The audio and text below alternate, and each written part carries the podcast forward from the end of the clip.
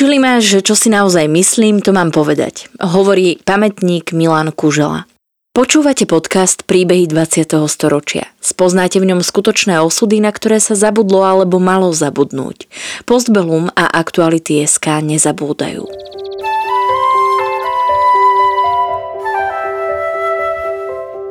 Vďaka konkrétnym príbehom sa dozviete, akým osudovým dilemám museli naši rodičia, starí rodičia, prarodičia čeliť. Postavení sme tak pred otázku, ako by sme sa v podobných situáciách zachovali my. Rozprávači príbehov 20. storočia rýchlo odchádzajú. Ich spomienky sú dôležité nielen pre nás, ale aj pre naše deti a ďalšie generácie, ktoré už nebudú mať možnosť sa s nimi osobne stretnúť.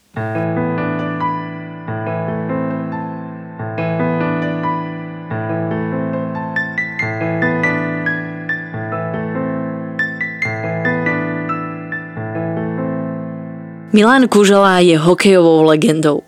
Dres s jeho menom v súčasnosti tróni v sieni slávy slovenského hokeja. Takmer celú kariéru strávil v bratislavskom Slovane, pre fanúšikov Belasích je symbolom jeho zlatej éry. Napriek nespornému talentu to za komunizmu ako športovec nemal ľahké. Mnohým ležal v žalúdku práve kvôli rozhodnutiu nevstúpiť do strany. Narodil sa 27. apríla 1946 v povojnovej Bratislave. Demokraciu si príliš neužil, keďže už o necelé dva roky komunisti rázne prevzali moc. Jeho otec ešte po vojne v ovzduší víťaznej eufórie vstúpil do strany. Ale bol tam asi len 3 mesiace, lebo potom zahlasil, že iné sa hovorí, iné sa robí. Milan Kužela dodáva, že nechuť voči komunistom zdedil asi po ňom. Milan mal 6 rokov, keď jeho otec získal prácu na zimnom štadióne, kam sa s rodinou aj presťahovali. Prvá umelá ľadová plocha v Bratislave bola postavená ešte počas vojnového slovenského štátu. Betónové tribúny pristávali čerstvo po februárovom komunistickom prevrate. Keď v roku 1957 Milan Kužela ako 11-ročný nastúpil do dorastu Slovana, štadión ešte nebol zastrešený. Zimná hala bola zakrytá až o rok neskôr kvôli majstrovstvám v krasokorčuľovaní.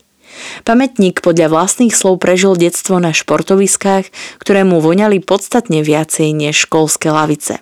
Na zimnom štadióne býval vedľa rodiny Kuželovcov aj korifej slovenského hokeja a zaslúžili tréner Bratislavčanov Michal Polóny. Ten rozpoznal talent mladého Kuželu, ktorého začal trénovať. Boli to časy, keď mladší hráči fasovali roztrhanú výstroj po starších a hralo sa so sklincúvanými a nad sporákom vyhnutými hokejkami. Otec nevypýtal v živote od nikoho, že o hokejku dá. Tedy no, tá hokejka bola, každý si aj relatívne drahá si ušetril aj tí hráči z prvého mužstva. No ale keď našiel nejakú zlomenú, že sa vyhodila von, no došiel otec doma a mi ho sklintoval a som hral. Spočiatku hrával v útoku. Neskôr sa udomácnil v obrane. Bol povestný najmä tvrdou a nekompromisnou hrou do tela, mal dar prekaziť súperové nahrávky, pričom sám skvelo prihrával. Na obrancu dával aj dosť gólov. Pre Milana Kuželov však bola typická istá zarputilosť a vzdorovitosť aj mimo kloziska. Ak sa cítil v nepráve, neváhal to dať nahlas najavo. Ešte ako žiak základnej školy dostal dvojku zo správania za hanobenie červenej pionierskej šatky, lebo si do nej utrel špinu stopánok. V týme Slovana sa uchytil veľmi rýchlo, o niečo ťažšia bola jeho cesta do reprezentácie. Už som bol v 64.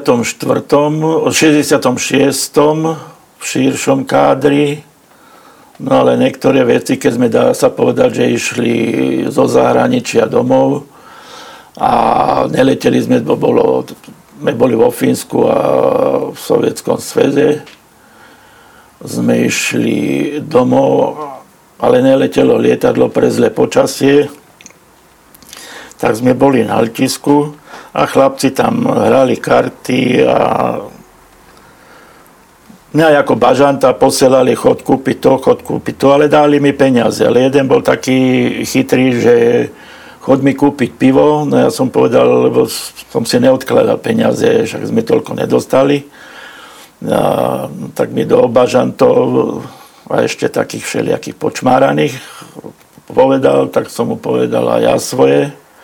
Hoci bol starší, No a to zrejme si posťažoval, no tak že potom som zase v národnom ústve nebol. Milan Kužel spomína, že ako nestraník to v reprezentácii nemal vôbec ľahké. Hokejistov, ktorí nevstúpili do strany, vtedy nebolo veľa. Boli skôr výnimkou. Hráč so stranickou knižkou bol v národnom mužstve preferovaný. Ak chcel Kužela hrávať v reprezentácii, musel ukázať, že je aj napriek politickej nespoľahlivosti skutočne prínosom.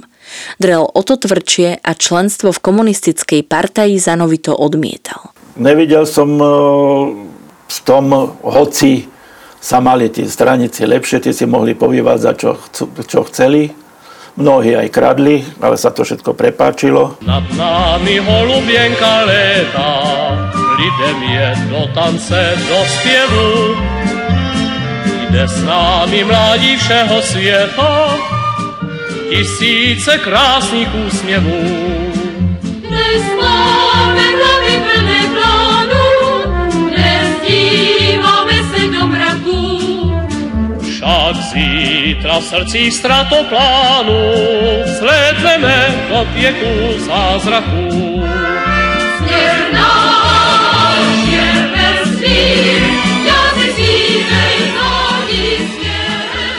v apríli 1972 sa v Prahe uskutočnili majstrovstvá sveta. Predchádzajúcich 9 ročníkov vyhrali bez výnimky sovietskí hokejisti.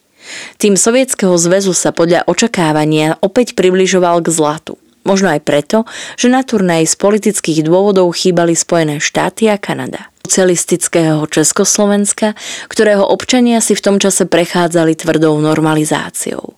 V národnom týme nechýbal ani Milan Kužela.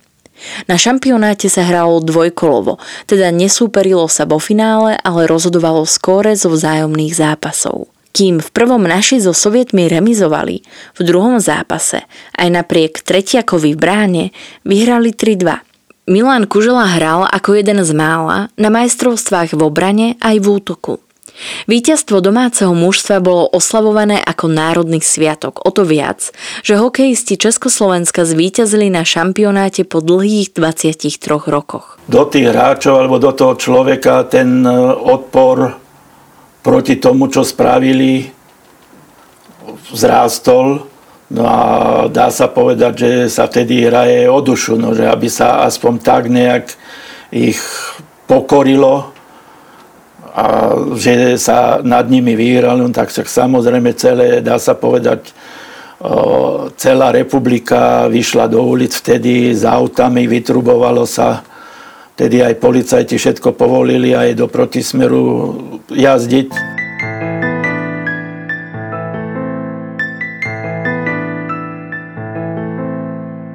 Pocit krivdy po invázii z roku 1968 stále pretrvával. Milan Kužela si na okupáciu dobre spomína. Aj na to, ako augustové udalosti ovplyvnili situáciu v šatni aj na športoviskách. Bolo to, bolo to ťažké časy, no musel si človek dávať na, pozor na jazyk samozrejme, ale tak ma učili, že čo si myslím mám povedať a čomu verím, tak to sa mám držať tak mi nemohol niekto búchať do hlavy, že zelená farba je čierna. Teda, keď aj tréner povedal, ja keď ti poviem, že to je zelené, ja hovorím áno. Pred mladými môžeš povedať, že to je zelené, ale ja to vidím, to je čierna farba, tak u mňa čierna zostane. No. Pre športovcov to boli celkovo ťažké dni.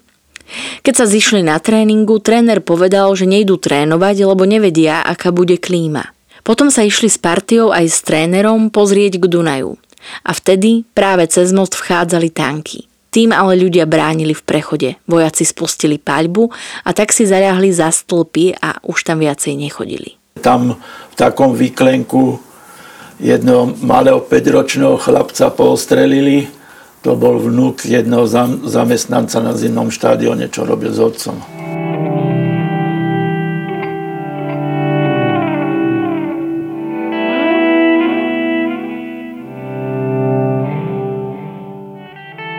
Kužela hral za národné mužstvo aj na nasledujúcom šampionáte v Moskve, kde tým získal bronz. Taktiež na ďalší rok v Helsinkách, odkiaľ si tentokrát československí reprezentanti odniesli striebro. Milan Kužela bol jediným Slovákom v mužstve. Na helsinských majstrovstvách v roku 1974 sa vyskytli zvesti, že o niektorých hráčoch z československého týmu prejavil záujem kanadský lovec talentov. Známy je prípad Václava Nedomanského. No a tiež sa mu podarilo veľkým šťastím, lebo keď odišiel do Brna, dal si spraviť druhý pas. Český. Lebo slovenský mu prakticky ako zablokovali, že múdro spravil, že mal český pas, lebo to mi hovorí, že naraz videl, že vedľa neho za autom, keď išiel do Brna, že ide tréner bývalý a máva na ňo, tak Venco sa robil, že ho nevidí že pomaly ho až do Břeclavy odprevadil. No a ten slovenský odovzdal tu, ono tu bol odovzdať a to bolo v ten deň, ono tu slovenský pás odovzdal, čiže si mysleli, že Venco nemôže utiec, lebo nemá pás. No lenže on tu chytro mu niekto poradil, že si spravil v Čechách a on na ten český pás potom odišiel. Dostal sa do Toronta a o niekoľko rokov už hrával v najvyššej zámorskej lige NHL. Kanadský scout mal údajne prejaviť záujem aj o Milana Kuželu. Tým pádom na neho automaticky padlo podozrenie, že rovnako ako iní hráči využije príležitosť a emigruje na západ. Keď neskôr v roku 1974 cestoval do Nemecka na reprezentačné sústredenie, na hranici ho spoločne s Jiřím Bublom vysadili z autobusu a poslali domov. Za Bublu sa následne jeho domáci klub zaručil, avšak za Kuželu v Slovane to neurobil nikto. Nebol totiž v strane a vedelo sa o ňom, že k režimu nechová veľké sympatie. Jeho neúprosná a priamočiara nátura nevzbudzovala u hlavného stranického funkcionára Slovana prílišnú dôveru. Chodil aj na hokej do čestnej loži, čo predtým asi, asi nevedel ani, kde je zimný štadión. Tak som ja Korčuliach som išiel a som povedal, že či vôbec ho baví ten hokej. A som povedal, že No, že ho nechcem pomaličky tam ani vidieť. V roku 1976 získal cestovnú doložku na dovolenku do Jugoslávie. Keď sa vrátil, prišiel za ním dotyčný predseda hokejového oddielu a čudoval sa, že pri takejto príležitosti neemigroval. Pamätník mu vysvetlil, že nikdy nemal záujem opustiť Československo. Milan Kužela si nikdy nebral pred ústa servítky. Keď raz po liečení fraktúry lepky prišiel do kabíny a uvidel vyvesené vlajky Sovietskeho zväzu a vylepené komunistické heslá, nemilosrdne všetko strhol zo steny. Inokedy mu došla trpezlivosť, keď ho na striedačke predseda z Dimitrovky oslovil ako súdruh. No, ja som povedal, no ani moja sedaca čas není súdruh u mňa. No a súdruh predseda velice, že on mal také, že my sme boli kyseli nejaký z Dimitrovky na prchané péra a každý došiel v čistom novom. Hovorím, ty robíš veľmi ťažko v tej Dimitrovke.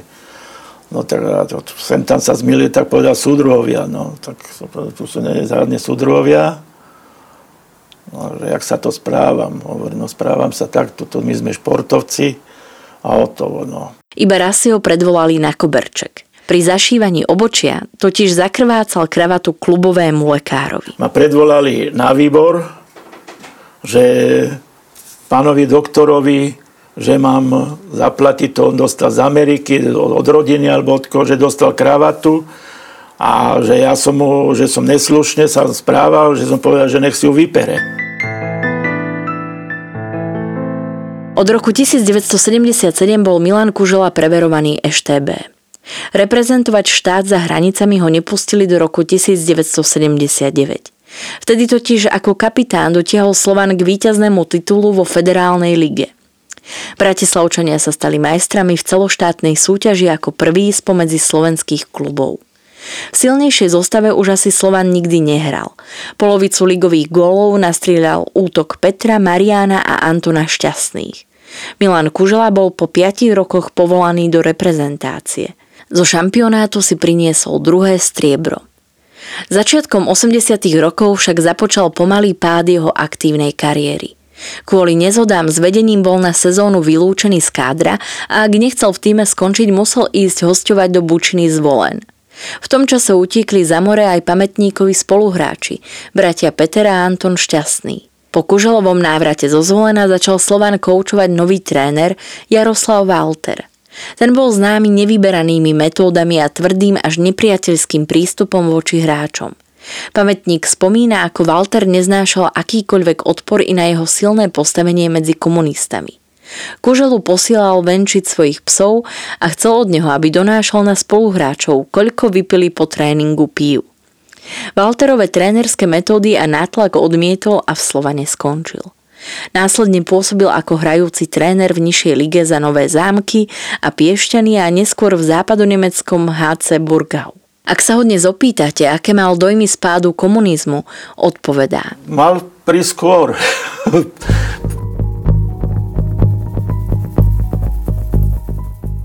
Príbeh Milana Kuželu v roku 2018 nahral a spracoval Matej Harvát. Podcastom vás prevádzala Sandra Polovková a spolupracovali na ňom Nina Pompošová a Marian Jaslovský.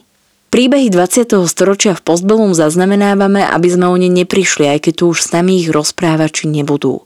Aby sme nezabudli na ich osudy, hrôzy, ktorým boli vystavení a na dôležité okamihy našej histórie, ktorá dnes býva často spochybňovaná a pre mnohých je neznáma. Podporte prosím našu prácu aj vy pravidelným finančným príspevkom na www.postbellum.sk. Ďakujeme.